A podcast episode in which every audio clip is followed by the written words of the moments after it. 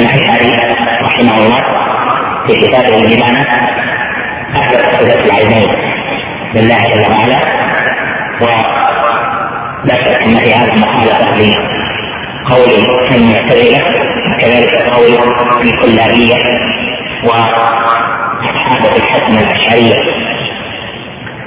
إذا تبين لك ذلك فقول الله جل وعلا واغفر ربك فإنك بأعيننا فيه إثبات صفة العينين لله جل وعلا بأي دلالة؟ بدلالة السنة لأن السنة مفسرة ومبينة للقرآن وهنا قال أعين ثم بين أنهما عينان ونقول في الآية إثبات صفة العينين لله جل وعلا لأن السنة مفسرة ومبينة للقرآن معنى الآية؟ معناها تصبر واصبر لحكم ربك. يأتي شرح لك فإنك في أعيننا. يعني فإنك بمرح منا وبصر وعناية ورعاية وثلاثة واحدة وهذا التفسير هو تفسير السلف لذلك وذلك لأن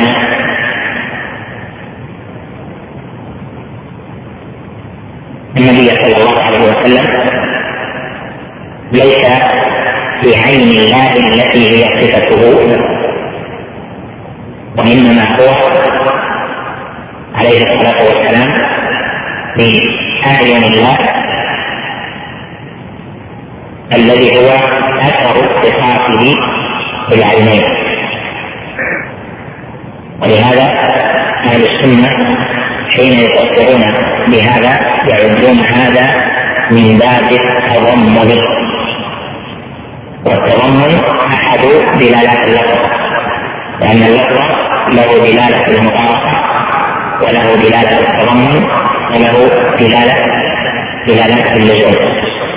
فهذا اللفظ بالمطابقه المرافقه اثبات صفه العين لله جل وعلا ما المعنى؟ هنا يحتاج إلى دلالة التضمن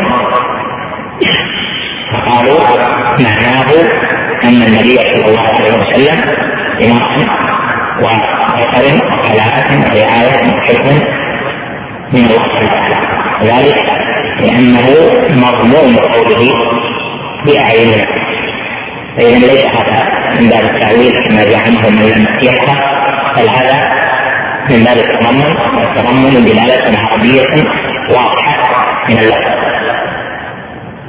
نقول هذا أو قال السلف هذا مع إثبات صفة العينين فان السلف قد يفسرون بالتضمين بالتضمن التضمين شيء قد يفسرون بالتضمن وقد يفسرون باللازم.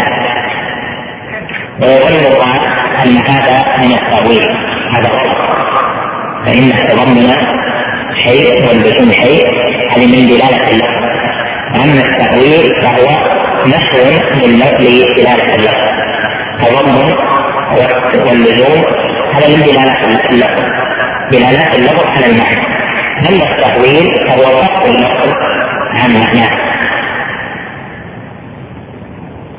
إذا تبين هذا فاذا قول الله جل وعلا واصبر لحكم ربك هذا أمر لنبيه صلى الله عليه وسلم بأن يصبر لحكم الله.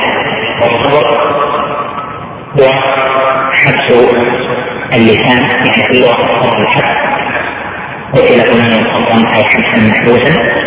يعني مربوط أو شيء محبوس عن الحركه والتصرف ممنوع من التصرف والحركه فيقتل صبر فلان شيئه يعني حدثه حضر فلان ماله يعني حدثه فكنزه القدر في الشرع هو حبس الذي لسانه عن التشكي وحبس النفس عن الجزع وحبس القلب عن الجزع وحبس الجوارح اللحم الصدور وشق الجود ونحو ذلك من يشكك في اقدار الله المؤذنه هنا الصبر قال الله جل وعلا واصبر لحكم واقع من الصبر أمر به بمعنى ذلك انه واجب وقال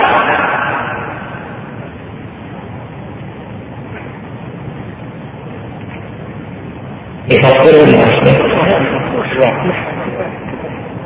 أصبر آية النبي وآية القرآن أصبر لحكم ربك. فإنك بأعيننا وسبح بحمد ربك حين تقوم. بالواو بالواو نعم.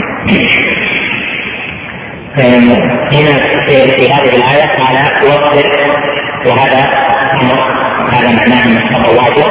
هذا هو الصحيح. فإن من أهل العلم قال إنه مستحب. هذا غلط. الصواب أنه واجب للأمر به في الآيات في آيات كثيرة. قال الإمام أحمد أمر بالصبر في القرآن في أكثر من تسعين موضعا. قال لي حكم حكم نوعان كما تقدم كلام عليه. حكم كوني قدري وحكم شرعي ديني. والنبي صلى الله عليه وسلم أمر بالصبر على النوعين أمر بالصبر على حكم الله الكوني القدري وما فيه مما يسر النفس أو مما يؤلمها ما فيه من المصائب ما فيه من معاندة المشركين واختلاف جل وعلا نبيه بذلك فيحتاج إلى صبر. كذلك الصبر على الحكم الشرعي وهو الصبر على طاعات والصبر عن المعاصي. فإذا صار الصبر على حكم الله الكوني وحكم الله الشرعي تضمن أنواع قبل الصلاة. فإن الصبر على حكم الله الكوني هي الصبر على اقدار الله المؤلمه والصبر على حكم الله الشرعي على فيه الصبر على الطاعة والصبر عن المعصية. وصار تجمع هذه الآية أنواع الصبر الثلاثة. واصبر لحكم ربك. واصبر لحكم ربك. صبر على الطاعات صبر عن المعاصي صبر على اقدار الله المؤلمه قال فإنك بأعيننا فإنك بأعيننا. وهنا وهنا ذكر في الباء قال فإنك بأعيننا والباء تفيد الإيقاع الذي يفيد معنى الملازمة والدوام يعني فإنك دائما بمرحم منا وبنصرنا وفي ثلاثتنا ورعايتنا وهذا من دلالة البال اللفظية لاحظ الآية الأخرى قال جل وعلا وألقيت عليك محبة مني ولتصنع على عيني قال على عيني ولتصنع على عيني والمعنى أي على ثلاثة مني ورعاية وحفظ فما الفرق بين الباء وعلى هذا تنويع لأجل دلالة الحال فإن موسى عليه السلام كان يستقبى به كحال أطفال بني إسرائيل. قال جل وعلا التي على موسى وألقيت عليك محبة مني ولتصنع على عينك وفي قوله على ما يفيد ظهوره وعلوه لأن على تفيد الاستعلاء. وكان أطفال بني إسرائيل كانوا يستخفى بهم في السنة التي يحق عليهم البحر. والله جل وعلا يمن على موسى لأنه صنعه على عينه لأن في ذلك الاستعلاء والظهور لشأن موسى لكلافة الله وحفظه ورعايته هذا من قول هذا هو الفرق بين الله وحده وليس كلمة ظهور أخرى كما يدعيه بعض المحولة هنا قال جل وعلا وحملناه على ذات ألواح ودسر تجري بأعيننا معلوم أن السفينة لا تجري في عين الله وإنما تجري بحفظه وكلاته ورعايته وحفظه حفظ السفينة ما فيها من كل الآفات قال جل وعلا وحملناه يعني حملنا نوحا على ذات ألواح ودسر من على السفينة. ذات ألواح والدسر هي المسامير التي تربط بها الألواح وتشد بها. قال جل وعلا تجري بأعيننا تجري بأعيننا يعني أن النصر فيكون له أن غير هذه السفينه سيكون هالكا لأن الرعاية والحفظ كان لها ولمن فيها تجري بأعيننا في السلف مثل الأولى دائرة على أنها تجري على حسب شكر منا وصلاة ورعاية هذا تفسير التضمن قال جل وعلا في الآية الأخيرة قال جل وعلا وألقيت عليك محبة مني يعني يحبه فرعون ويحبه بني إسرائيل وكذلك يحب موسى عليه السلام كل مؤمن بالله.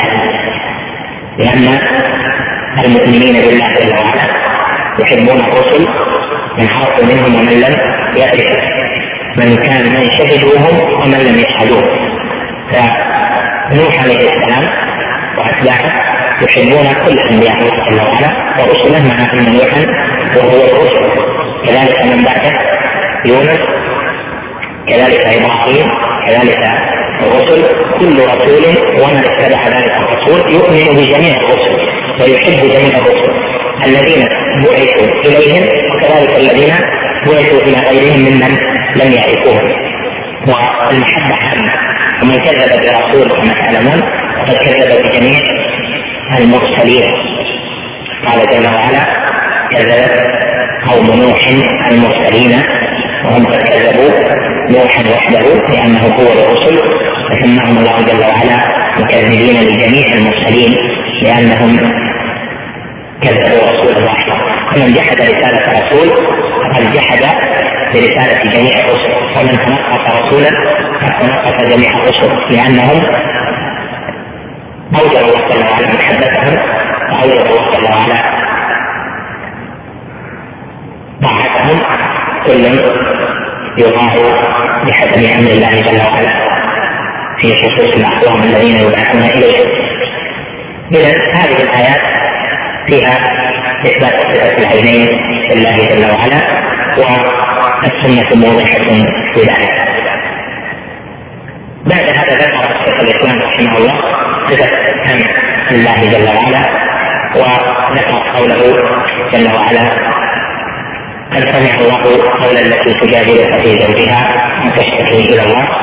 الله يسمع تحاوركما وهذه الآيات التي ذكرها في اثبات صفة السمع لله جل وعلا لم يأتها إلا المعتزلة اما أهل السنة فيثبتون السمع لله بدلالة النصوص. كذلك الاشاعره الماتريديه والكلابيه يثبتون ذلك بدلاله النصوص وتنوعت الأدلة فيها التعبير بلفظ الماضي يعني فيها الإخبار التعبير الإخبار بلفظ الماضي قد سمع الله قول التي تجادله لقد سمع الله قول الذين قالوا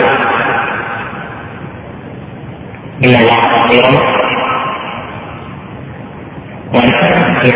سمع لقد سمع الله قول الذين قالوا ان الله بصير ونحن اغنياء ونحو ذلك من الايات فيها المضارع وفيها وفيها الماضي عائشه رضي الله عنها قالت سبحان من وسع سمعه الاصوات فجاءت الصيغه الله جل وعلا حدث الاسم صيغه المبالغة التي هي من اسم الفاعل قال وهو سميع بصير. إن الله سميع بصير. فتنوعت الدلالات النصوص على إثبات صفه السمع لذلك إنكارها أبشع ما يكون لأن الدلالات كانت متنوعة. حتى في لفظ الماضي والمضارع واسم الفاعل والصفة كلها جاءت فتحريفها أو نفي دلالتها هذا من المحال إلا بنوع اخر وتنويع الدلالة على الصفة لا شك يقوي اثبات الصفة ويكون ذلك أوضح وأوضح عند النظر. هذه الصفات هذه الصفة المذكورة في هذه الآيات وهي صفة سمع الله جل وعلا.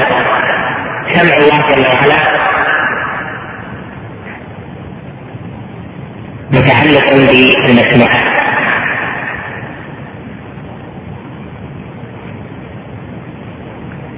فقوله قد سمع قد سمع الله قول التي تجادلك متعلق بذلك القول. فسمع جل وعلا لما قالت المرأة.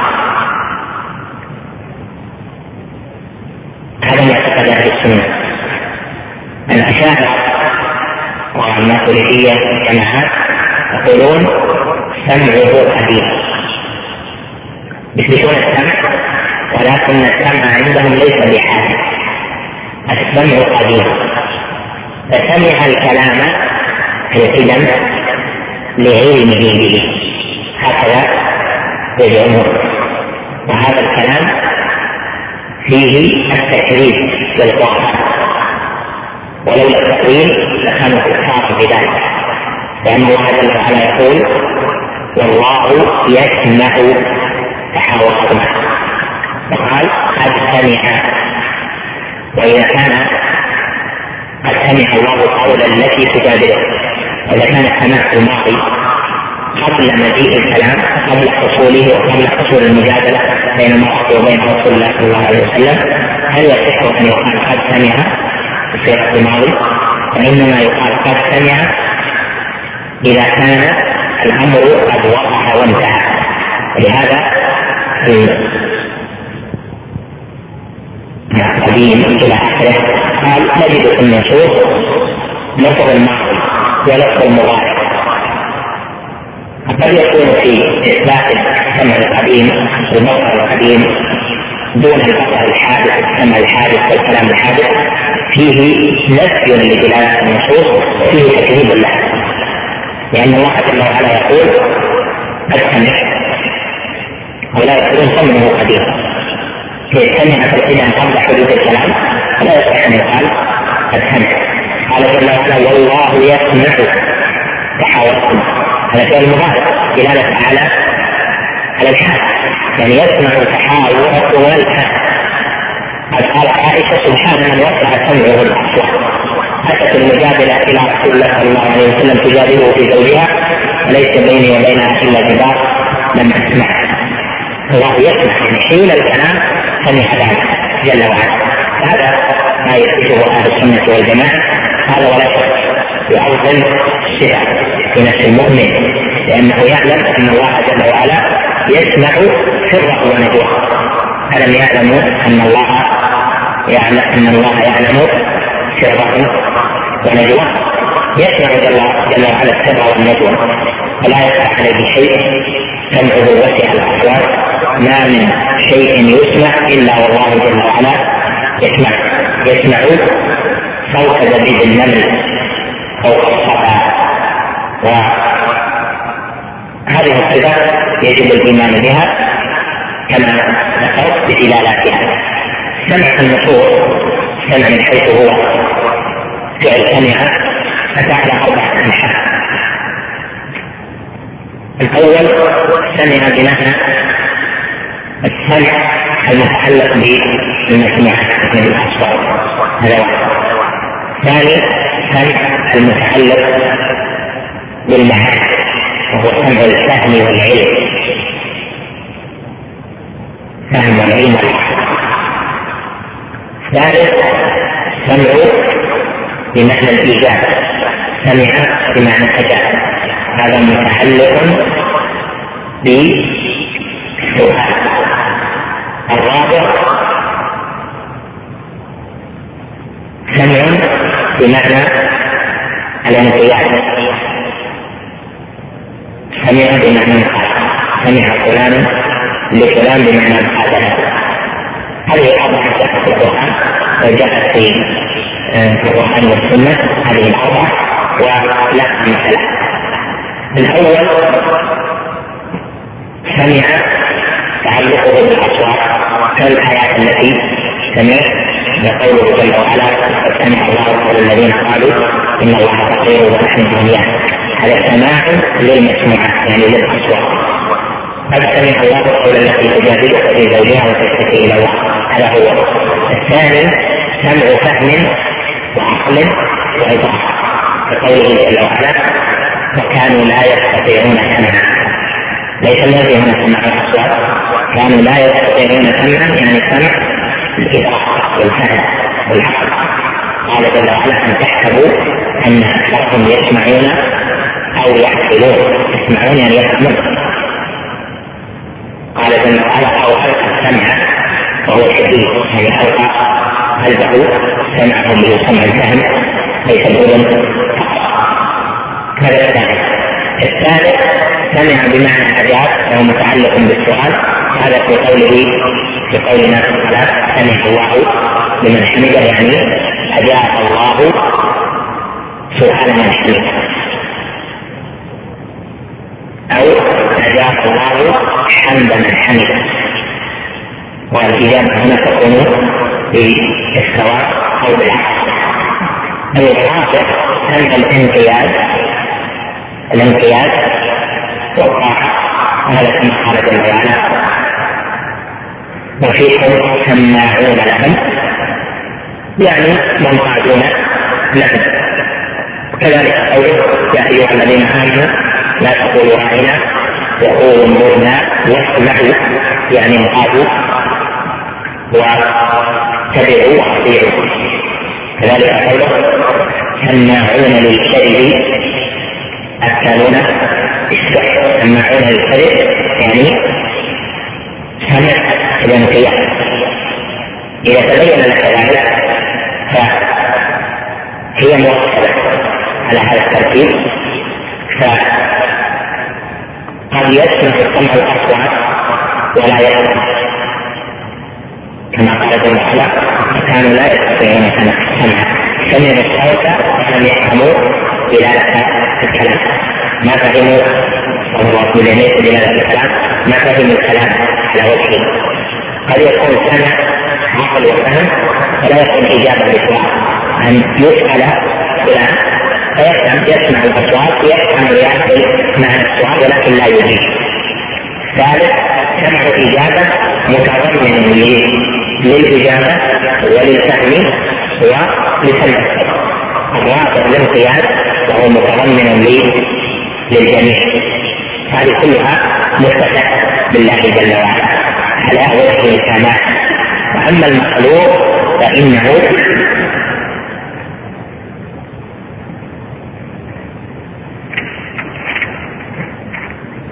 يعني اللي مثبت عن الله جل وعلا اللي من الرابع اللي يسمى الانقياد والطاعه هذه خاصة الله جل وعلا بها المخلوق أما المخلوق فلا يتصف من تلك الصفات إلا بأقلها.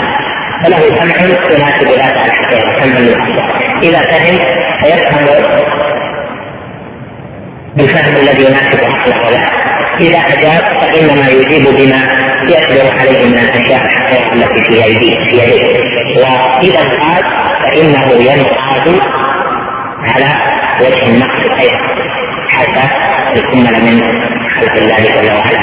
وهم الرسل فإن قيادتهم لله جل وعلا.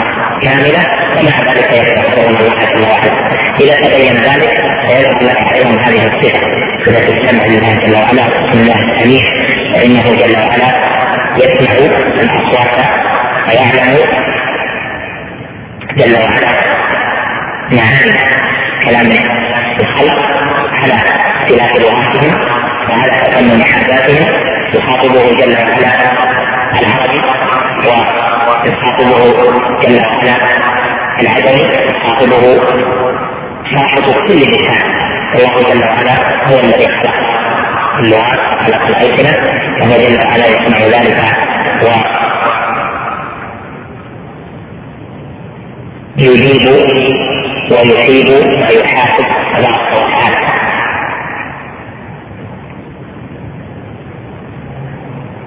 هذا مطلق الكلام على السمع. لله جل وعلا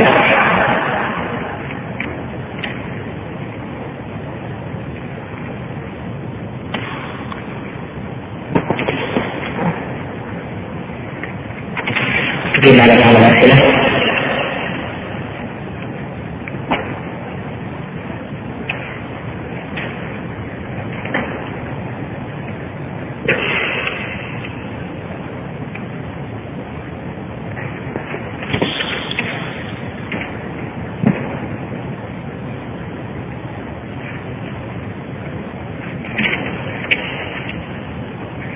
هذا هذا سؤال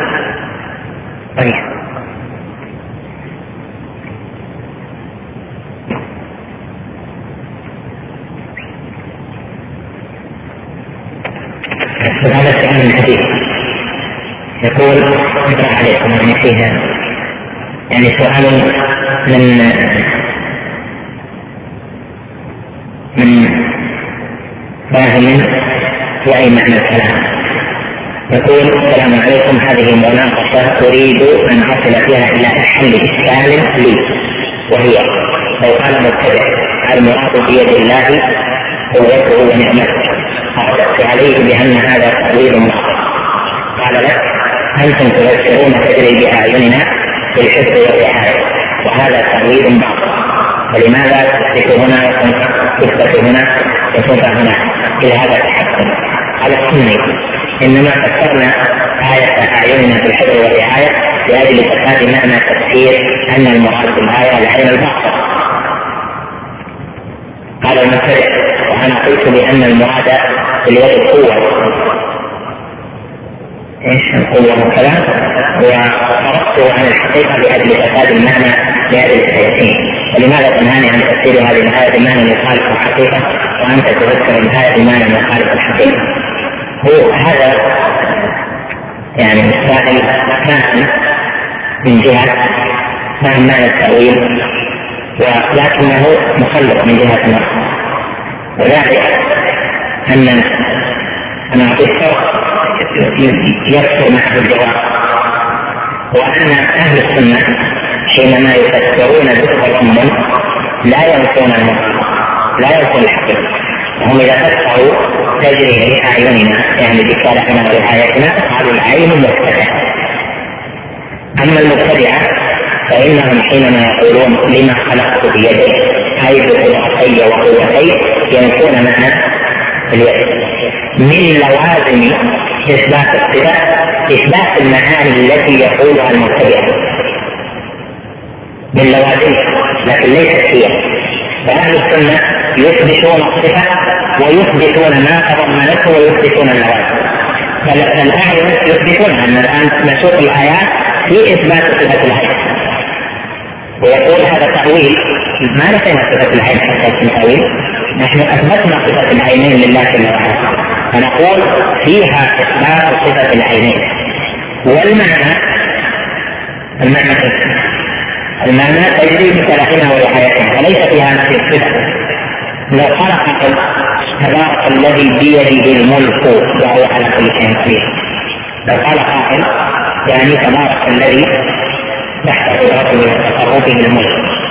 هذه قد يقولها نسبة من أهل السنة ويقول معها هذه الآية فيها إثبات صفة اليد لله جل وعلا والملك تحت قدرة الله جل وعلا وتصرفه فيكون الكلام صحيحا هذا تفسير بالتضمن تفسير بالله.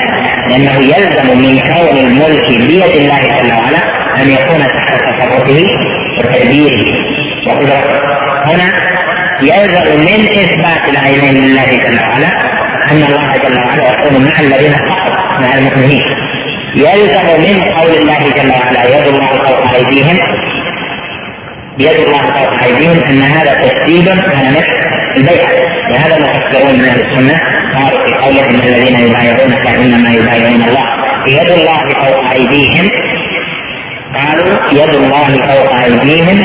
فيها اثبات صفة اليدين لله جل وعلا. والمعنى تشديد أمر نفس البيعه يد الله فوق ايديهم تشديد أمر نفس البيعه لماذا؟ لأن الله جل وعلا شدد ذلك بذكر صفته وهي اليد.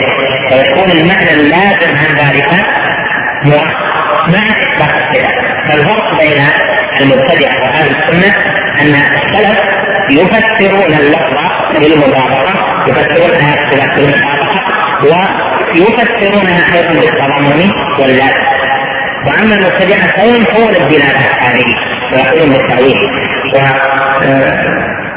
لابد من يعني مناقشه مع البدع لابد فيه من معرفة أصول الفقه. ان أصول الفقه هي حل هذه الإشكالات. لأنها هي المرجع في فهم دلالات الالفاظ الكلام. فإذا نقول اللفظ يدل على معناه في المطابقة. أو يدل على معناه بالتضمن أو بالمطابقة والتضمن جميعا ويدل على المعنى اللازم فاللفظ له ثلاث دلالات تجتمع جميعا. لا ينفع فيدل على على المعنى جميعا بالمطابقة يدل على بعض المعنى بالتضمن. يدل على أمر خارج بالله. هذه دلالات اللفظ المؤولة ينقون دلالات اللفظ ويقولون هذا غير موحد يذهبون إلى شيء واضح؟ فإذا هذا الكلام الذي قدره سائل مناقشه بين سني وبدعي ليس هكذا ولا أظن مبتدئا حاذقا يقول بمثل هذا الكلام. لأن المبتدع كله لو قالوا هذا الكلام رد عليهم السؤال لكن هم يقولون هذا تجسيم تجسيم تجسيم وينفون الصفات لاجل هذا تجسيم تجعلون الله يسمع الجسم هذا تجسيم هذا تمثيل إلى آخره. وهذا هي أقوى متعلقاتهم الخبيثه وأما أهل السنة الحمد لله يفهمون المعاني كلها فهم خط الخلق بدلالات الكتاب والسنة وخير دلالات اللغة العربية ولله الحمد. أما فيهم لوثات اليونان ولا فيهم لوثات الفلاسفة ولا العقليات. الباطلة إنما جمعوا بين التمهيد والعقل. ونحصل بالسؤال اخر نعم. نعم.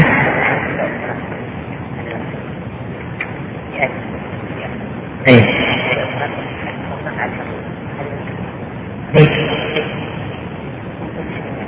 وش يشكل بين أحيانا بس اصبر أحيانا نجي لأن الباء الملاحقه قراتها في النحو. لكن قرات معنى الملاحقه في النحو. إيش معناه؟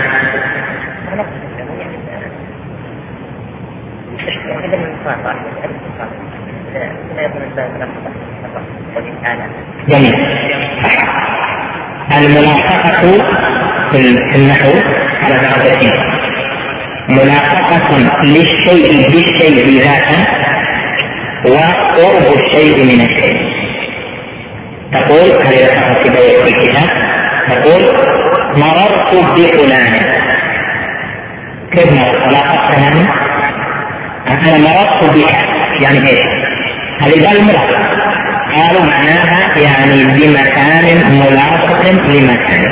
يعني بقربه بعد فإذا كان على ذلك؟ لا تقبل الملاحقة معناها المماثلة ما يدخل هذا في بعض إن الصلاة والمروة من شعائر الله فمن حج البيت أو العمرة فلا جناح عليه أن يتطوق بهما ملاحقة يعني الفرق ذات صحيح؟ هنا تجري بأعيننا هذا يدل على القول طيب اللي بعد ملاحقة للقرب النوع الثاني واضح؟ فافهم الملاحقة مهمة أنها اللي هي من هذه فيها أو من هذه الملاحقة عن ذلك أساسا واذا كان هناك القرب يعني الاتفاق القرب فكان هنا القرب ما فائدته ما أن في كلاءتنا ورعايتنا. ونحو ذلك واضح ما تبقي شيء من محتاجات المبتدئة؟ شيخ الإسلام رحمه الله شيخ الإسلام فهمه بعضهم هو اكبر من اتى في هذه الامه من بعد ظهور هذه الاحوال المضله يعني من بعد القرن الثالث اكبر من اتى على ضرب فقه المبتدع لماذا؟ لأنه دخل معهم بالقواعد بعث الله بنيانهم من القواعد عليهم بعث الله على شيخ الاسلام ابن تيميه للناس. هالكا مجددا يأتيهم من القاعده يزلزل القاعده ومن الاشكالات العقلية المهمة في المناقشات انه يجي يقدم مقدمه يبني عليها أشياء. كان شغله بالنتائج تنسب مقدمه يصعب الرجل مثل الآن ذكرنا قبل الكلام من الباب الملاحقه وكيف يشكل عليه؟ لو سلمنا ذهان الملاحقه على ما كان في الذهن كان الاشكالات تصير قائمه ولا نستطيع حلها شيخ الإسلام رحمه الله وتلميذه ابن القيم وهذا شيخ الإسلام جميعا تميز بانه يعيش معهم يعيش معهم في القواعد شوف يبدأ النقطه اللي بدا منها إذا جاء المقدمة من أول الطريق يمسك المقدمة وينتهي ما عاد يصير ما بني على باطل الأول وهذا من المهمات لأهل العلم. من المهم أن تفهم الأساس. القول الأساس اللي بني عليه هذا القول. إذا عرفت الأسس التي بنيت عليها القواعد سواء من أقوال الحق أو الاقوال الباطله امكنك تصور القول الحق من أساسه بحيث لو اتى واحد يشبه عليه ما تتبع لانك فهمت من من أوله كذلك الاقوال الباطلة إذا فهمتها من أساسياتها استطعت أن ترد عليهم بنقل اساسياتهم لأن نفس الأساس الذي بنوا عليه هذا الباطل نكتفي بهذا القدر صلى الله وسلم وبارك على نبينا محمد. أما الآن فنترككم مع مجلس اخر من هذا الشرح. على رسول الله وعلى آله وصحبه ومن اهتدى بهداه. أما بعد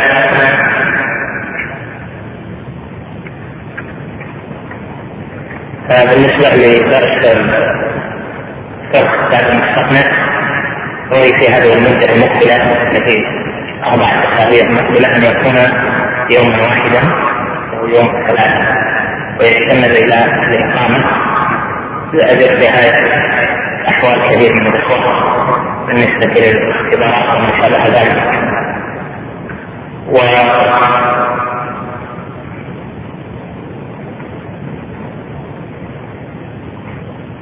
وقفنا فيه بالذات على في في الغسل. وعلى صفة الغسل. على صفة الغسل وصفته أن ينويكم إلى آخره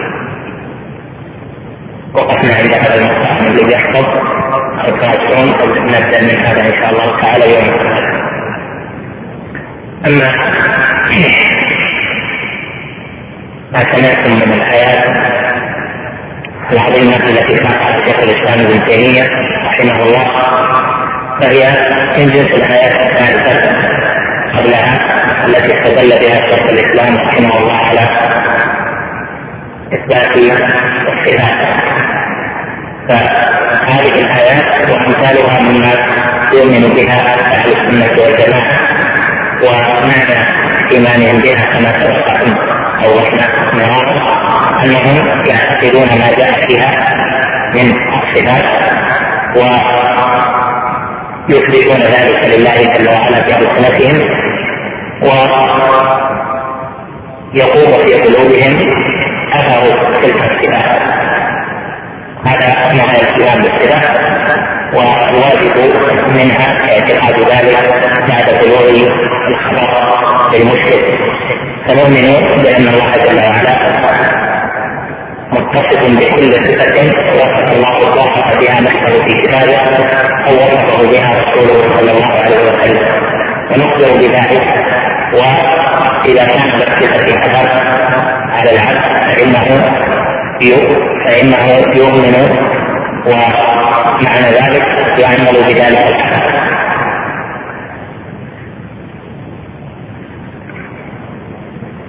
ذكر الآيات التي فيها وصف الله جل وعلا برؤيته لخلقه ولعباده.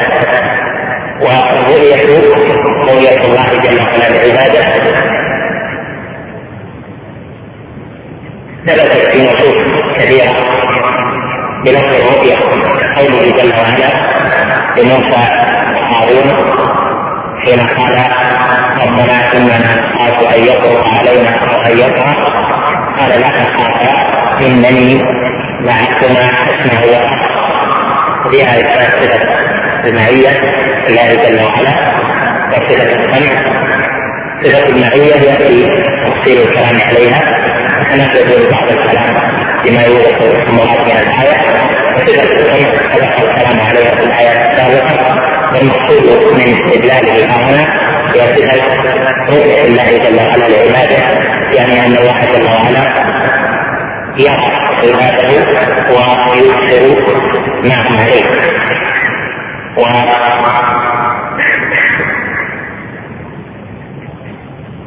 نحو هذا قوله جل وعلا.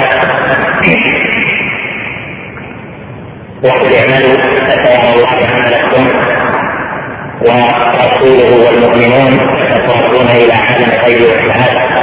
ومثله قوله جل وعلا الذي يراك حين تقوم وتقلبك في الساجدين في هذه الايات إثبات أن الله جل وعلا يرى عباده يرى جميعا. ويبصر تصرفاتهم يرى احوالهم وما هم عليه فيرى كل شيء ومتعلق الرؤيا هو متعلق بفقر الله جل وعلا وذلك انها متعلقه بكل مرض كما أن سمع الله جل وعلا متعلق بكل مسموع كذلك الرؤيا متعلقها بالماضي الله جل وعلا. يرى كل ما يعني يرى كل موجود. كل شيء يراه جل وعلا. على ما هو عليه. سواء كان ذلك الشيء صغيرا أو كبيرا خفيا أم خفي ظاهرا أم باطنا يراه جل وعلا اذا كان من الظواهر التي ترى. وهذا من جنس البصر فإن الله جل وعلا بصير ومتعلق البصر بالمنكرات وجل وعلا بصير بكل شيء يظهر يعني بكل الموجودات فلا تغيب عن رغائبه جل وعلا في السماء ولا في الأرض ولا تخفى عليه خافيه بل هو جل وعلا يعلم كل شيء ويبصر ويرى كل شيء ويسمع كل الاصوات سبحانه وتعالى. قال جل وعلا في آية سورة طه لموسى ولأخيه هارون لا تخافا إنني معكما أسمع وأرى وهذه الآية فيها إثبات ثلاث صفات الله جل وعلا. الأولى هي المعية والثانية هي السمع. والثالثة هي الرؤية. وهذه الرؤية رؤية الله جل وعلا لعباده رؤية الله جل وعلا لخلقه. هذه غير صفة الرؤية التي هي رؤية الله جل وعلا في الآخرة. يعني رؤية العباد ربهم جل وعلا في الآخرة. هذه تلك العباد يرون ربهم ورؤية الله واقعة في الآخرة أما هذا المقام المراد به وصف الله جل وعلا بانه يرى كل شيء فهو الله جل وعلا وفي تلك الصفه هو المصري جل وعلا وصف بين البحرين وصف بين المقامين قال جل وعلا هنا لا تخافا انني معكما اسمع وارى وقوله انني معكما يعني النصر والتأييد والتوفيق والإعانة والدفاع نفسه. هذا هو الذي اختاره في المحققون من أهل التفسير هنا. مع التي هي معية معية الخاصة معية النصر والتأييد والتوفيق وذلك لأنها جاءت في مقابلة خوفهم قال لا تخافا إنني معكم.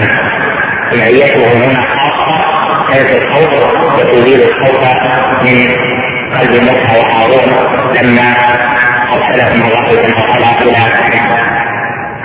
فرعون وملئه قال الله جل وعلا إنني معكما.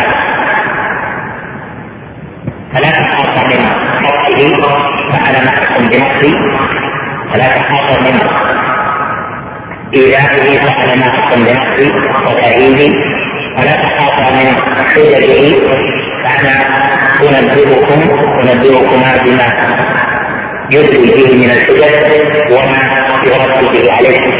ولهذا كلام موسى عليه السلام الذي حج به فرعون من الحجج والبينات التي اوتيها موسى عليه السلام من الله جل وعلا. ولهذا كلام موسى عليه السلام الذي حج به فرعون من الحجج والبينات التي أوتي موسى عليه السلام من الله جل وعلا. فهي من أثار معيه الله جل وعلا لموسى ولأخيه هارون. حيث قال فرعون لموسى وهارون أمر ربكما يا موسى فاجابه موسى عليه السلام قال ربنا الذي اعطى كل شيء خلقه ثم هدى ففعله فرعون فما بال القرون الأولى؟ فأجاب موسى قال علمها عند ربي في كتاب لا يضل ربي ولا ينسى؟ وهذا التوفيق لهذه الأجوبة العظيمة وكذلك ما جاء في سورة الشعراء من أجوبة موسى على فرعون حيث قال له فرعون وما رب العالمين قال رب السماوات والارض وما بينهما ان كنتم موقنين إلى اخر ما جاء في أدلة موسى على فرعون هذا كله من آثار معية الله جل وعلا بموسى فإن معية الله خاصة لعباده المؤمنين للرسل لأهل الصلاة لأهل العلم هذه المعية الخاصة معناها التوفيق والتأييد والإعانة والنصرة على أعدائهم وهذا قال جل وعلا في سورة البراءة حينما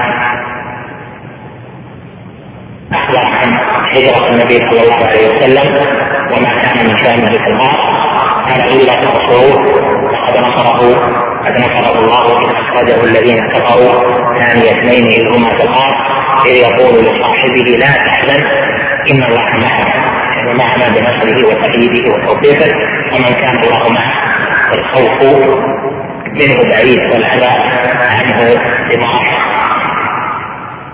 أما المعية العامة فهي الإحاطة العامة بالمعية العلم كما ذكرها السلف ويأتي تفصيل الكلام على المعية في موضعه حين يأتي استدلال شيخ الإسلام رحمه الله بقوله والذي خلق السماوات والأرض أيام ثم استوى على الأرض يعلم ما في الأرض وما يعرض منها وما ينزل من السماء وما يعرض فيها وهو معكم اينما كنتم وكذلك قول ما حصل بعد ذلك حيث قال وقوله ما يكون من نجوى ثلاثة إلا وعدهم إلى أن قال ولا أدنى من ذلك ولا أكثر إلا هو معهم. أينما كانوا إلى آخر الآيات في ذلك والأحاديث التي ستأتي مبينة إن شاء الله تعالى في موضعها إذا فالمعية معية معية عامة ومعية خاصة ومعنى المعية العامة العلم ومعنى المعية الخاصة التي هي خاصة بأولياء الله؟ للرسل والأنبياء والعلماء المستقيمين والصالحين العباد. هذه معية توفيق ونصرة وتأييد.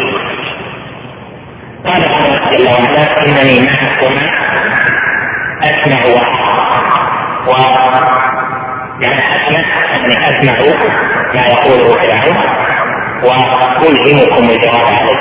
وارى مكانه ومكانكم أرى عمله وعملكم أرى ما يخفيه عنكم مما قد يكيدكم به أو قد يريكم به ويخبركم به حتى تكونوا في أمان من ذلك. لا تخافا ان جهات الخوف متنوعه قد تكون الخوف من الحجج التي يدلي بها فرعون قد تكون الخوف مما ينفر به خوف من إيذائه أو خوف من تحذيره ونحو ذلك. والله جل وعلا مع موسى ومع فرعون يسمع ما قال وما قال ويسمع كلامه وكلامهما ويلزم ويلزم الله جل وعلا موسى بالحجه وفيها اثبات الرؤيه لله جل وعلا انني معكم اسمع وارى كذلك قوله جل وعلا الذي يراك حين تقوم وتقلبك في الساجدين يراك هذا من الرؤيا هي ذكر الله جل وعلا لعبده يراك حين تقوم يعني إلى الصلاه أو حين تقوم في اي شان من شؤونك ويرى أيضا تقلبك في الساجدين المصلين.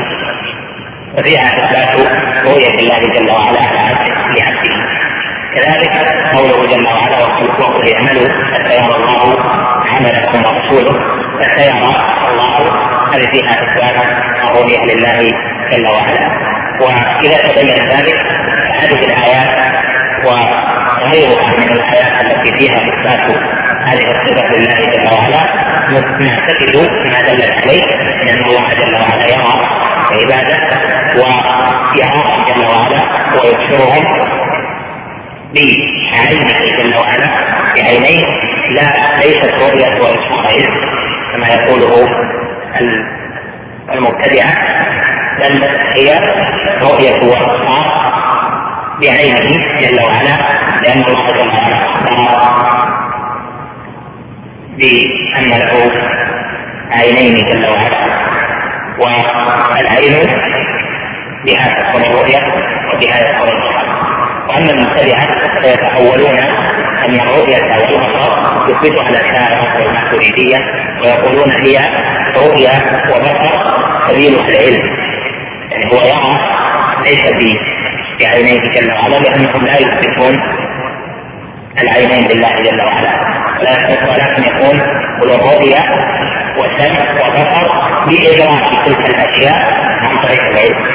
إدراك المظهرات بالعلم إدراك المسموعات بالعلم إدراك المنهيات بالعلم والمعتزلة كما تعلمون ينكرون ذلك كله ولا يثبتون رؤية ولا بصرا ولا سمعا و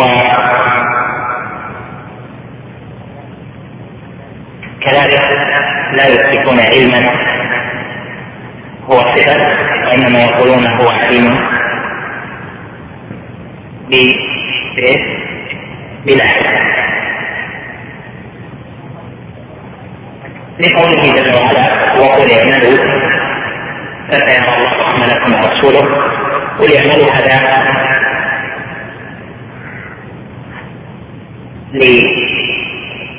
لمفسرين السلف فيه وجهان منهم من يقول هذا تهديد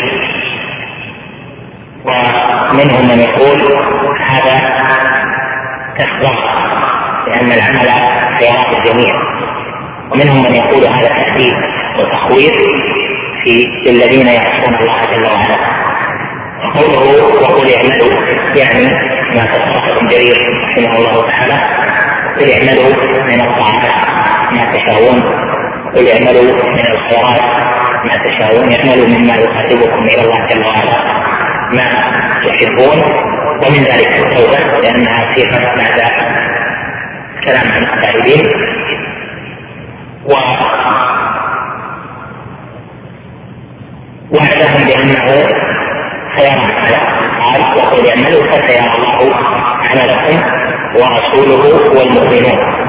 وهنا لقوله فسيرى الله عملكم ورسوله والمؤمنون إما أن تكون هذه الرؤية في الدنيا وإما أن تكون في الآخرة. وهما وجهان أيضا عند محقق التفسير. فإذا كانت في الدنيا فسيرى الله عملكم في الدنيا يعني سيظهر الله عملكم في هذه الدنيا. قد جاء في بعض الحلقات قد جاء الحديث رواه الإمام أحمد. لكن ما يحضر أن يحكم على عليه.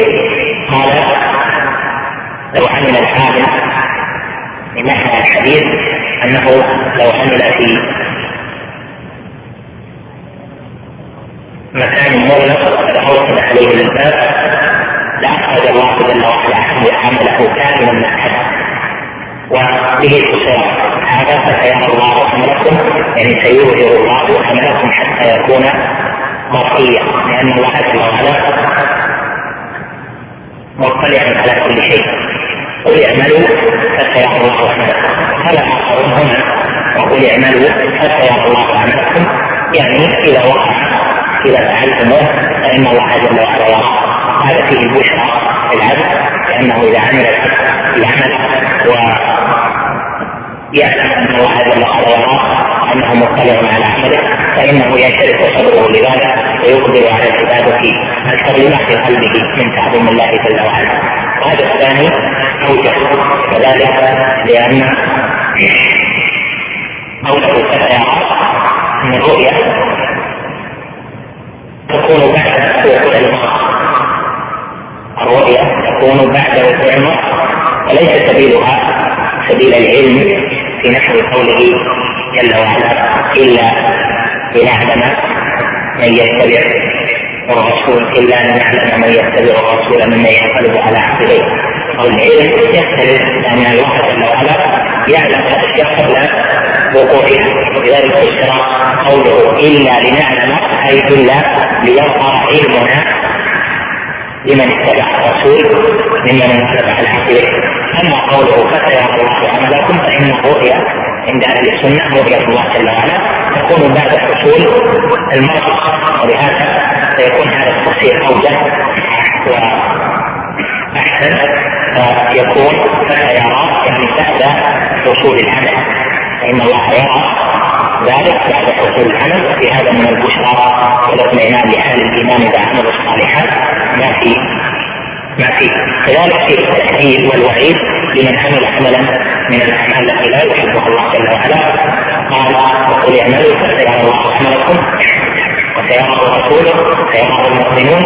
ولا تستنى العبد يخفي عمله القبيح ولا يحب أن يظهر. وفي هذا من التأكيد والوعيد لمن عملوا بالمعاصي والاحكام وما لا يرضي الله جل وعلا في الخلوات فان هذا فيه تهديد لهم وتحويل من ذلك و مناسبة ذلك أنه ذكر بعد أن ذكر التائبين حيث قال جل وعلا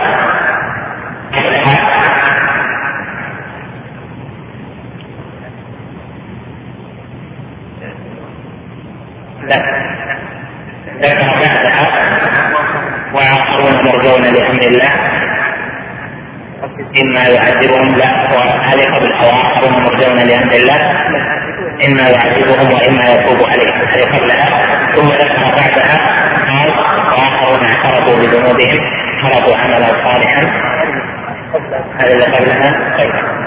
وآخرون اعترفوا بذنوبهم خلقوا عملا صالحا. وآخر سيئا عسى الله أن يتوب عليهم.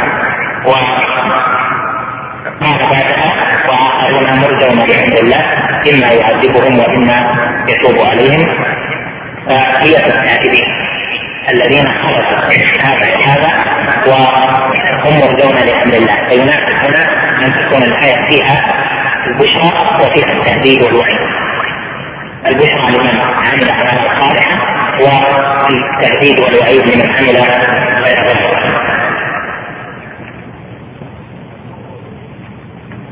اما قوله جل وعلا بالمناسبة في آية البقرة وما جعلنا القبلة التي كنت عليها إلا لنعلم من يتبع الرسول ممن ينقلب على عقبيه وإن كانت لكبيرة إلا على الذين هدوا الله. قوله إلا لنعلم من يتبع الرسول ممن ينقلب على عقبيه لما ذكرناها هذه فيها قول من التفسير ونذكر من ذلك وجهين أحدهما لابن جرير والآخر للمحققين شيخ الإسلام ابن تيمية وغيره. قال ابن جرير رحمه الله في قوله إلا لنعلم من يتبع الرسول. قال لنعلم وعلا العلم بنفسه وذلك لأنه أراد إلا ليعلم رسولي وأوليائي والمؤمنون. وذلك أن الله جل وعلا جمع هنا ونسبه لنفسه كما ينسب العظيم الشيء لنفسه وإن لم يباشره. ومثل عليه بقول القاضي فتح عمر سواد العراق وفتح عمر فارس يعني فتحه بجنوده. واستشهد لذلك واستدل عليه بالحديث المعروف الذي رواه مسلم. كان طبعا ابن جرير لا يعدو لمسلم. آه، لا يروى مسلم. قال الله مرضت مرضت فلم تعدني واستقررتك فلم تذكرني قال كيف اعودك وانت رب العالمين قال الم تعلم ان عبدي فلانا مرض فلم ارده ولو رده لوجدتني عندك فقد هذا اللفظ الذي يرويه ابن جرير رحمه الله قال هذا فيه ان الله جل وعلا اراد الفعل لنفسه قال مرضت فلم تعودني مرضت والذي مرض هو عبده فيكون معنى في قوله الا لنعلم من يتبع الرسول أي إلا ليعلم رسولي واوليائه والمؤمنون من يتبع الرسول ممن ينقلب على عقبيه. والوجه الثاني أن العلم العلم قسمان علم باطن وعلم ظاهر والله جل وعلا يعلم الأشياء قبل وقوعها. ولكن علمه بالأشياء قبل وقوعها لا يحاسب عليه العباد ولا يذم العباد به وإنما يحاسب العباد فيجزيهم على أعمالهم يثيب المحسن ويعاقب المسيء إذا عملوا ذلك ظاهرا وصار علمه ظاهرا لأنه قبل أن يعملوا فليس من العدل أن يحاسبهم على شيء لم يعملوا لهذا قال جل وعلا هنا إلا لنعلم قال المحققون يعني إلا ليظهر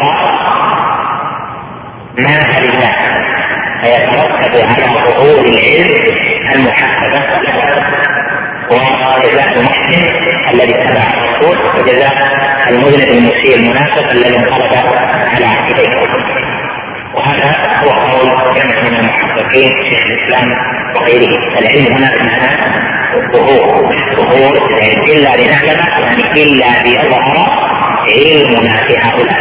وهذا في المواضع في المواضع التي في القرآن التي فيها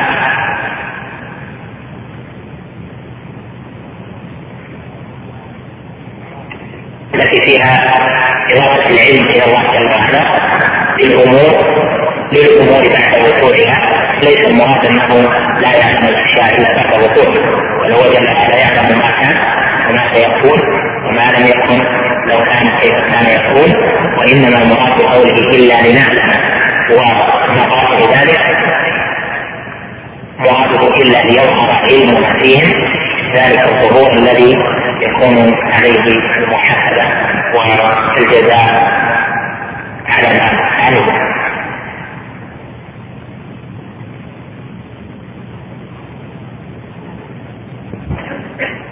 هذه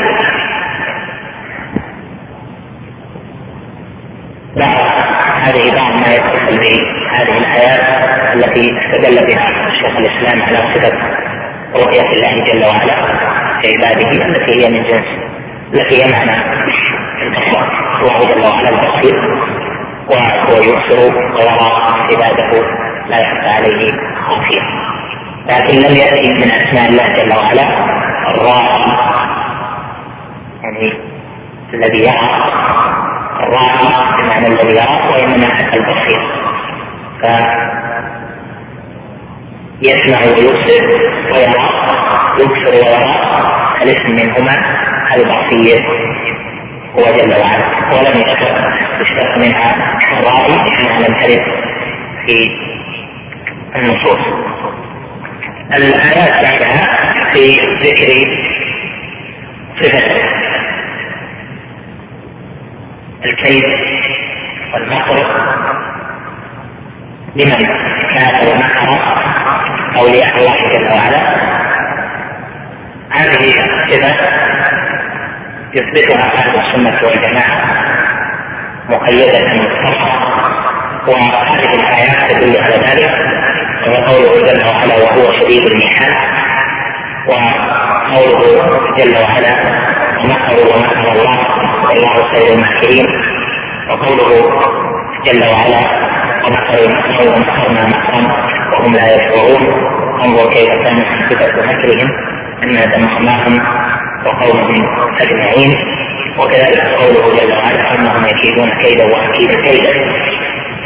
ففيها إثبات هذه الصفات صفة المكر والكيد لله جل وعلا اثباتا مقيدا مطلقا. وسيأتي بيان ذلك إن شاء الله.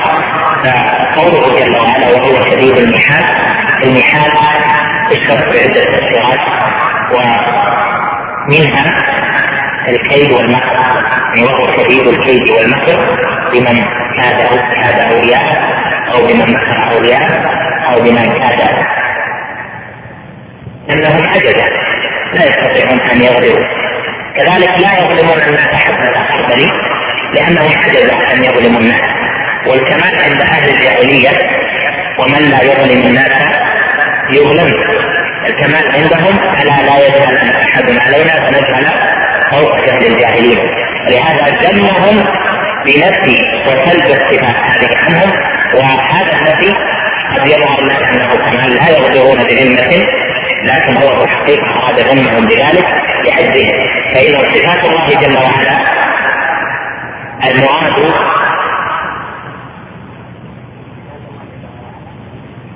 صفات الله جل وعلا. المراد وطريقة أهل السنة والجماعة فيها أن تثبت بتفصيل. وأما النفي فيكون مجملا. وإذا جاء النفي في الكتاب أو في السنة فكما ذكرت لك يراد به كمال إثبات كمال الضد قال جل وعلا الله لا إله إلا هو الحي القيوم لا تأخذه سنة ولا نوم. فنفى جل وعلا عن نفسه أن تأخذه السنة. أي القبلة والنعاس وأن يأخذه النوم. هل لأن هل المراد نفي هذه الصفات بالذات؟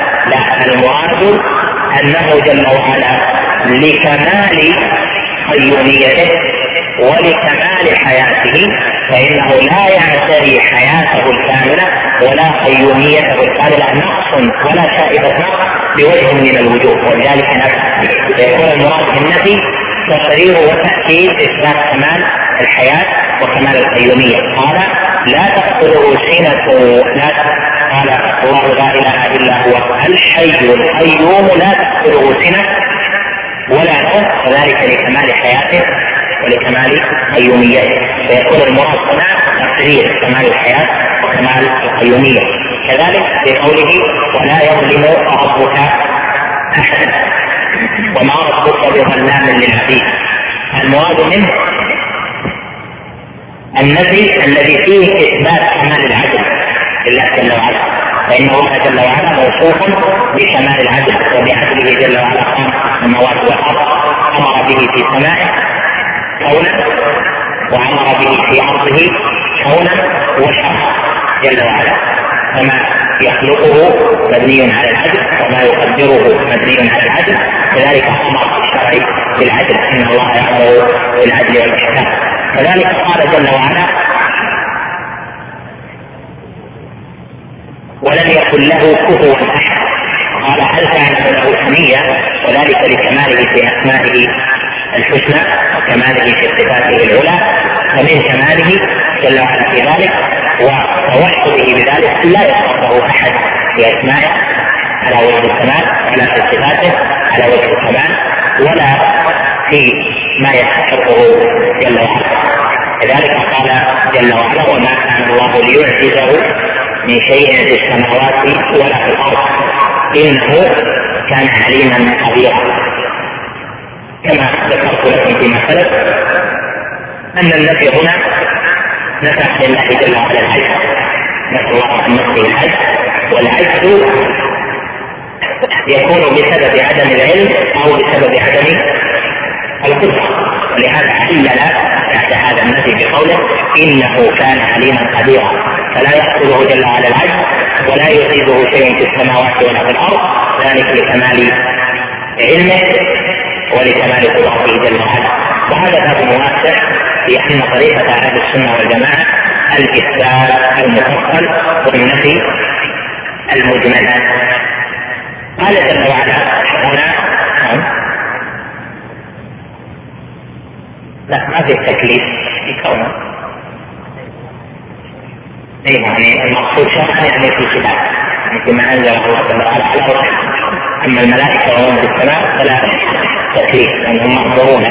ونافذ في ذلك امره جل وعلا نافذ فيهم كونهم غير مكلفين باعتبار أنهم غير مخاطبين بما أنزل الله جل وعلا على رسوله. بخلاف يعني احدثه بعض أهل العلم هل النبي صلى الله عليه وسلم مبعوث الملائكة أو لا؟ ليس هذا يعني هذا معروف في موضعه. قال هنا هل كان له سمية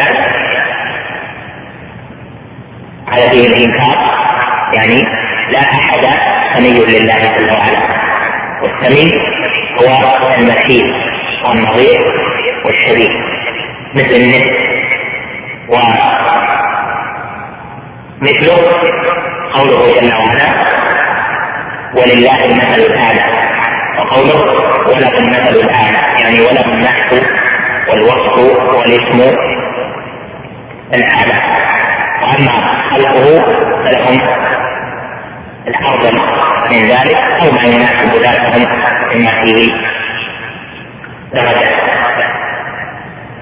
وقال ولم يكن له كفوا احد وقال فلا تجعلوا لله أندادا؟ يعني نظراء وشبهاء وامثالا تجعلونها مواتيه لله جل وعلا ومماثله فيما يستحقه جل وعلا. هذه الآيات ظاهرة الدلالة على ما ذكرنا والمبتدئة لهم في ذلك طريقة وهي أن الأصل عندهم أن النفي يكون مفصلا والإثبات يكون مجملا النفي عندهم مفصل. يأخذ كتاب كتب المعتزلة أو كتاب كتب المتكلمين أو كتاب كتب الأشاعرة فتجد عندهم النفي مفصل. يقولون ليس بجوهر ولا عرض ولا جسم.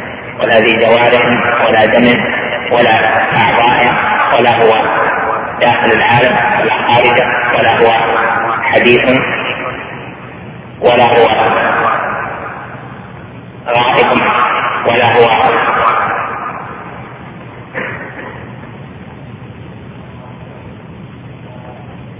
مركب ولا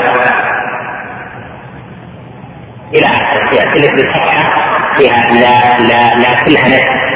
فيتعرفون ويعلمون ما يستحقه جل وعلا بالنفس. لأن الاصل عندهم أن الإثبات فيه التشبيه والتمثيل. ولهذا يلجؤون إلى طريقه النفي هذا. هذه الطريقة للمعتزلة ولأهل الكلام ولمتكلم الأشعرية. وبعض الأشعرية يثبت إثباتا مفصلا على حد ما عندهم.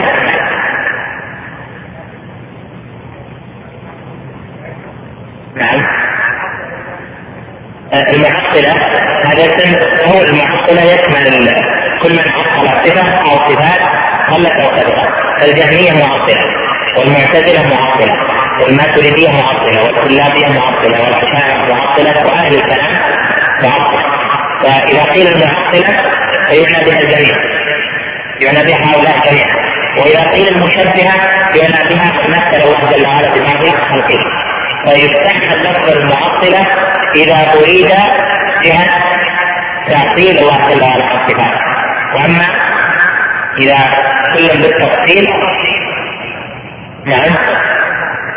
الأشاعرة درجات منهم معتزلة الأشاعرة يعني يثبتون وينفون كما ينفي المعتزلة لكن في الجنس معلوم أن أقرب تلك الفرق إلى السنة هم الأشاعرة هم أقرب الفرق إلى السنة مع ما عندهم يعني أقرب مع بعد المكان لكن إذا كان بيننا وبين ذلك مثلا مسيرة كذا وكذا من المسافات فهم الأشاعرة أقرب من غيرهم لأن الأشاعرة عندهم يخالفون الصفات يخالفون في الإيمان يخالفون في القدر ويخالفون في بعض مسائل الإمامة في بعض مسائلها لا جميع المسائل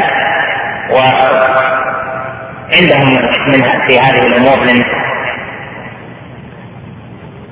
مخالفة السنة والبدع ما يوجب خروجهم عن مسمى أهل السنة والجماعة فهم من جملة الفرق الضالة التي قال فيها النبي صلى الله عليه وسلم وستفترق هذه الأمة على 73 فرقة كلها في النار إلا واحدة. إذا تبين لك ذلك فأهل البدع فهموا من النفي في النصوص أن النفي هو المقصود واستدلوا على ذلك بتقديمه. قال جل وعلا ليس كمثله شيء وهو السميع البصير. والتقديم يدل على الاهتمام فلما قدم النفي دل على أن النفي أهم من الاثبات قالوا لهذا يقدم النفي فيقال ليس بكذا وليس بكذا وليس بكذا وليس بكذا. وبعد ذلك إذا جاء الاثبات فقال وله مثلا العلم والحياة والقدرة مثل ما عند المعتزلة أو له آه، صفات السبع مثل ما عند الأشاعرة أو نحو ذلك طريقة أهل الكلام. هذا ليس بصحيح بل هو باطل.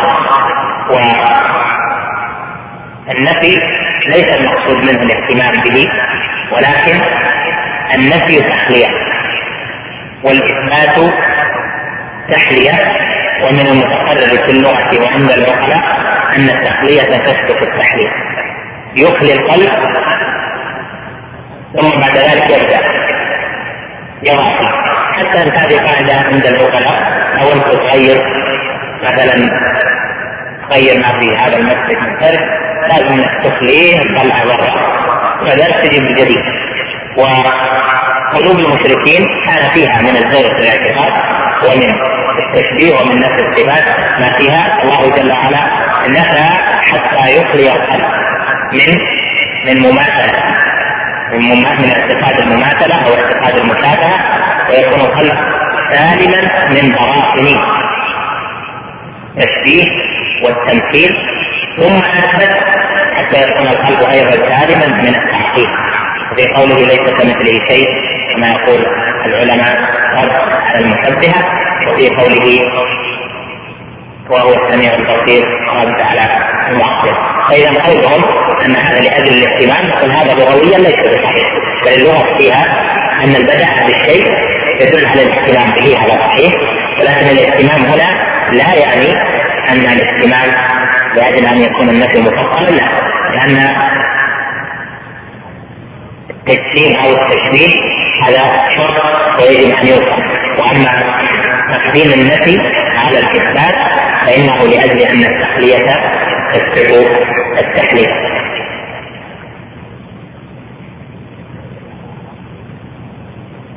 نكمل إن شاء الله آه، في قوله تبارك اسم ربك ذي الجلال والإكرام وما بعدها من آيات الاثبات إن شاء الله تعالى. في المره القادمه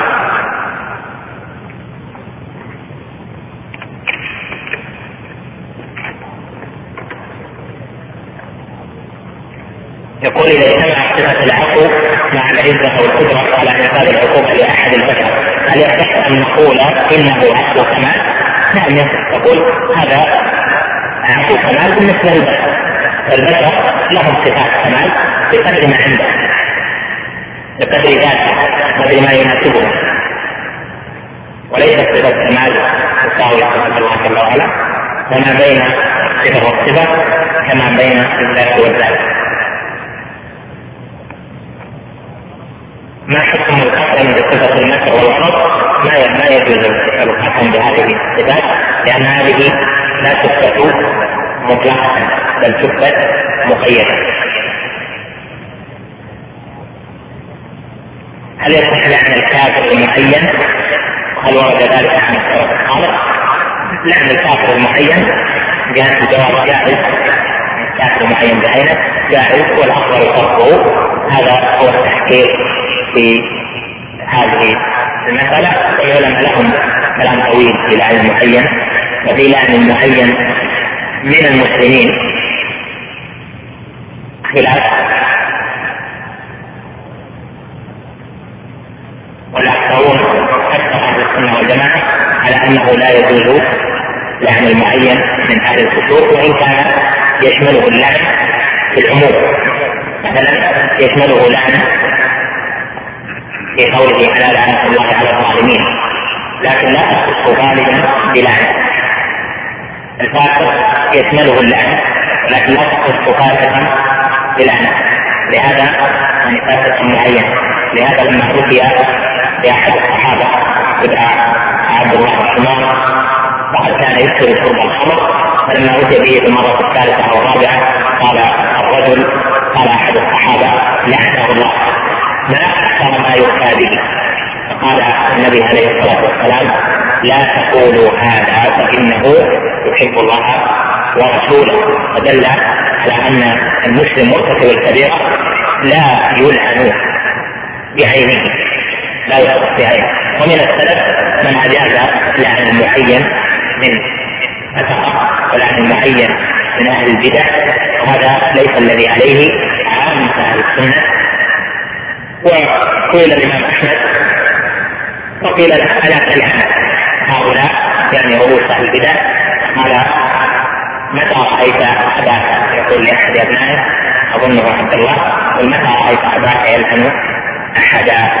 وهذا الكافر المعين من أهل من المسلمين. والكافر كذلك في خلاف والخلاف أيضا جاري بين أهل السنة. هل يلعن الكافر المعين أم يترك لعنه لكن لعنه ترك لعنه لا لأجل عدم استحقاقه ولكن لأجل تنزيه اللسان عن اللعن وإلا فإن الكافر يستحق اللعن ولكن تنزيه اللسان عن اللعن لأن النبي صلى الله عليه وسلم إنما لعن كثره بأعيانهم هذا لما حصل لهم من من إيذائهم المسلمين وقتلهم ما حصل كما هو معروف أن النبي صلى الله عليه وسلم لعن أقواما.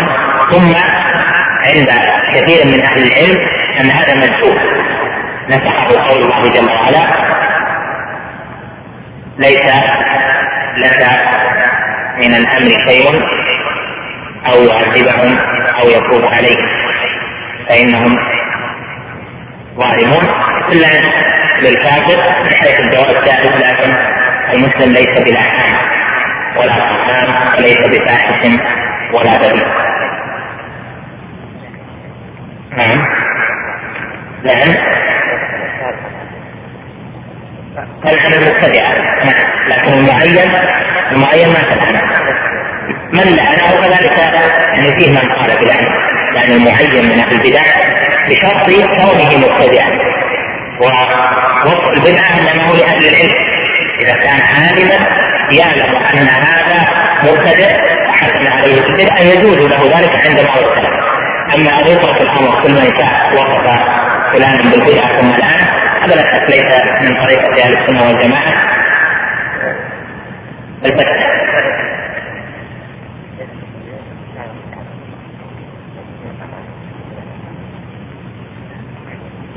ما في ما في يعني لعنة لعنة بدون تعيين ما في ما في. نعم.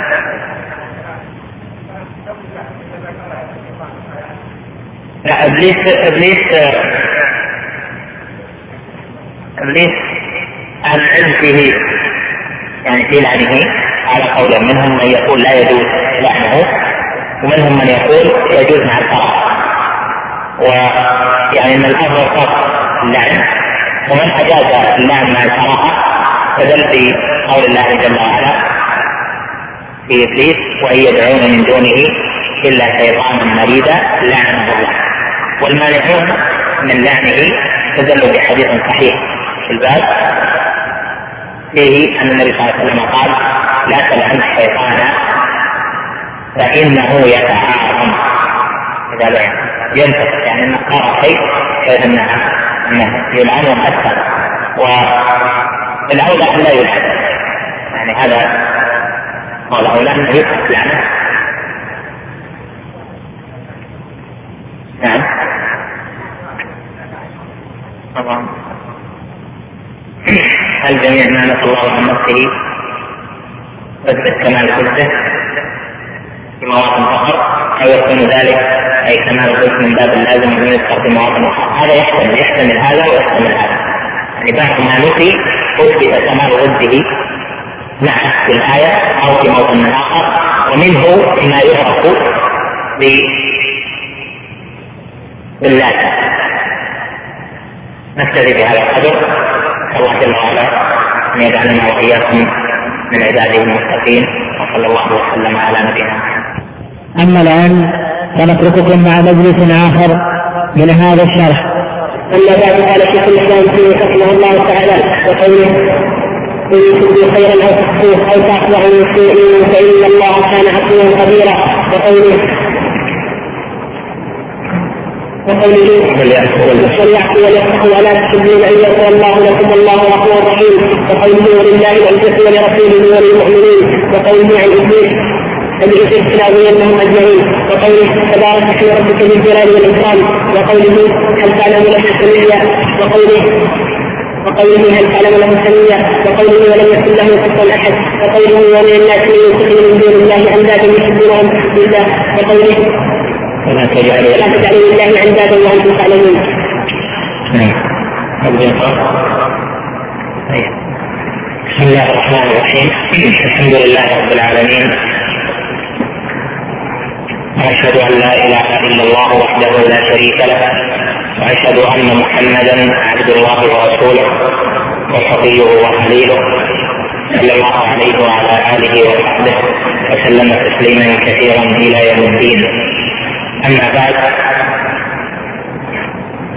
فهذه صلة للكلام على ما يثبت لله جل وعلا من الصفات صفات الذات يعني الصفات الذاتية الملازمة لله جل وعلا التي لا تنفك عنه سبحانه وتعالى والصفات الفعلية التي يتصف بها في حال دون حال بمشيئته وقدرته. وهذه الآيات فيها إثبات جملة من هذه الصفات وفيها إثبات صفة العفو لله جل وعلا وإثبات صفة المغفرة لله جل وعلا وإثبات صفة العزة لله جل وعلا وفيها أن الله جل وعلا يتسمى بما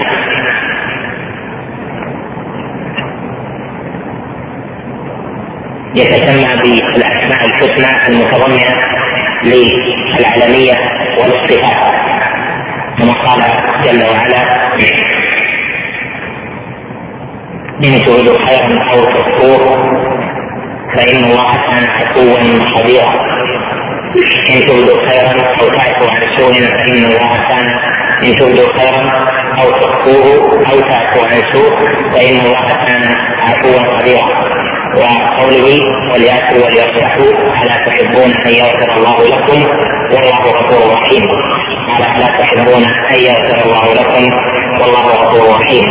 وهذا كثير من أن الله جل وعلا يعرف عباده بصفاته وبأسمائه الحسنى بما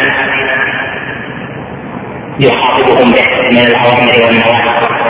وفيها في هذه الآيات اثبات العزه لله جل وعلا. وأهل السنة والجماعة بابهم في هذا باب واحد يثبتون هذه جميعا لله جل وعلا. وما أثبته الله جل وعلا لنفسه من الصفات أثبتوه. وما نفاه نفوه. وما سمى نفسه به من الأسماء الحسنى سموه به جل وعلا. وما نصاب عن نفسه نحوه فالباب عندهم باب واحد في الصفات لا يفرقون في ذلك بين صفة وصفة ولا بين نص ونص لأن الباب جميعا فإذا كانت الآية لأن الباب باب واحد في ذلك جميعا لأن الآية أو الحديث إذا ثبت أنه من آية الصفات أو من أحاديث الصفات فإنهم يجرون عليه قاعدة الإثبات. لما تضمنه من الأسماء والصفات والأفعال